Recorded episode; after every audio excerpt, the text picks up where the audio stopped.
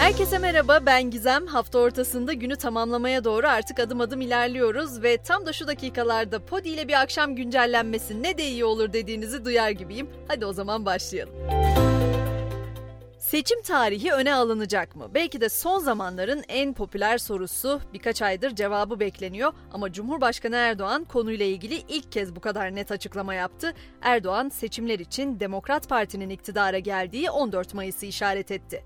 Yine belki de hepimizin çokça konuştuğu bir konu site aidatları. O konuda da Çevre ve Şehircilik Bakanlığı artan site aidatlarını takibe aldı. Bakanlık bünyesinde kurulan özel birim site yönetim hizmeti veren şirketlerle ilgili mevzuat çalışmalarını yürütecek. Yine bu birim gelen şikayetleri değerlendirecek ve denetimlerde bulunacak.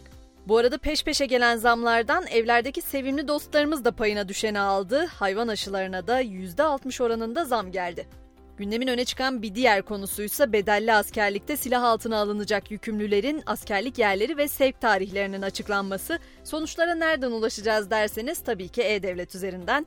Celp ve sevk döneminde sevke tabi olacak yükümlüler sevk belgesini sevk tarihinin 10 gün öncesinden itibaren yine E-Devlet'ten veya askerlik şubelerinden alabilecek. Bu scooter meselesi de büyüyecek gibi duruyor. Kadıköy Belediyesi'nin ardından Ataşehir Belediyesi de elektrikli scooter sayısının kontrolsüz artışı gerekçesiyle kaldırımlara konulan scooterları toplatma kararı aldı. Yasal sayının üzerindeki scooterlar cadde ve sokaklardan kaldırılmadığı takdirde yarın sabahı itibarıyla zabıta ekipleri tarafından toplatılacak.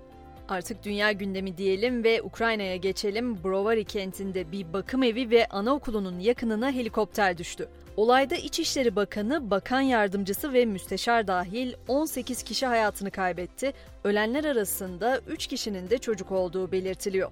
İngiltere ise bir kez daha grevlere teslim. İngiltere ve Galler'de adil maaş artışı talebiyle bugün iş bırakan hemşireler yarın da grevi sürdürecek. Hatta müzakerelerde ilerleme sağlanamazsa 6-7 Şubat'ta da tekrar grev yapılacak. Sağlık başlığından konu açılmışken sizi şimdi Afganistan'a götürmek istiyorum. Orada kadınlara yönelik yasaklara yenisi eklendi. Taliban son olarak kadınların erkek doktora gitmesini de yasakladı. Peki sormak isterim okumasına izin verilmeyen kadınlar nasıl doktor olacak bu ülkede? Hadi diyelim ki başka ülkelerde doktor olmayı başaran kadınlar özgürlükleri bu kadar kısıtlanacak bir ülkeye gidip doktorluk yapmayı nasıl kabul edecek? Yoksa Taliban tamamen kadınlar doktor bile bulamayıp ölsün amacını mı güdüyor? Gerçekten merak ediyorum. Tabi dünyanın bir yanında bunlar konuşuluyor ama bir yandan da dünyanın en değerli markaları açıklanıyor. Mesela 299,3 milyar dolar marka değeriyle Amazon zirvede yer aldı. Bu şirketi 297,5 milyar dolar değerle Apple izledi. Seyahat severlerse dünyanın en popüler destinasyonlarını belirledi. 2023 TripAdvisor gezginlerin seçimi ödülleri verildi. Kazananları TripAdvisor'daki gezginlerin yorumları ve puanları belirledi. Dünyanın en popüler yerlerinde Dubai başı çekerken İstanbul 10. sırada yer aldı. Avrupa'nın en popüler yerleri listesinin zirvesinde ise İngiltere'nin başkenti Londra bulunuyor. Yine Türkiye'den Göreme 14. sırayı kaptı. Dijital yayın platformu Netflix'in özel jetlerinden biri için aradığı uçuş görevlisi ilanı da sosyal medyanın oldukça gündeminde. Dünyanın dört bir yanına seyahat etmek isteyen ve seyahat için herhangi bir engeli olmayan bu kişiye verilecek maaş yılda 385 bin dolar. İş ilanı için bağımsız muhakeme yapabilecek, sağduyusu yüksek ve olağanüstü müşteri hizmetleri becerilerine sahip kişiler aranıyor. Ayrıca platform bu kişinin az yönlendirmeyle çalışabilmesine de vurgu yapıyor. Bu özellikleri taşıyorsanız şöyle bir internetteki ilana bakın derim. Ve gelelim asıl meseleye. Ülkelerin zeka sıralaması belli oldu. Türkiye'nin IQ ortalaması düştü.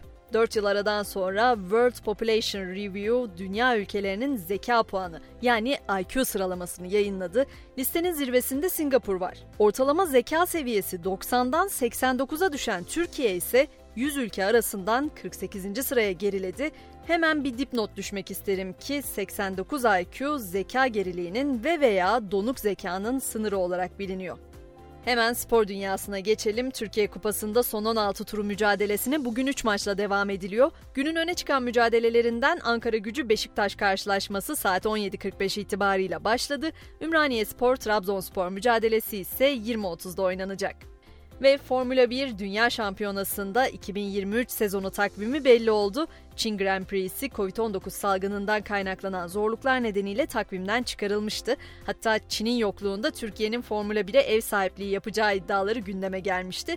Ama açıklanan yeni sezon takvimiyle İstanbul'un yer almayacağı belli oldu. Biz de bu haberle akşam güncellenmemizi burada noktaladık. Sabah 7'de tekrar görüşünceye kadar herkese mutlu akşamlar. Hoşçakalın.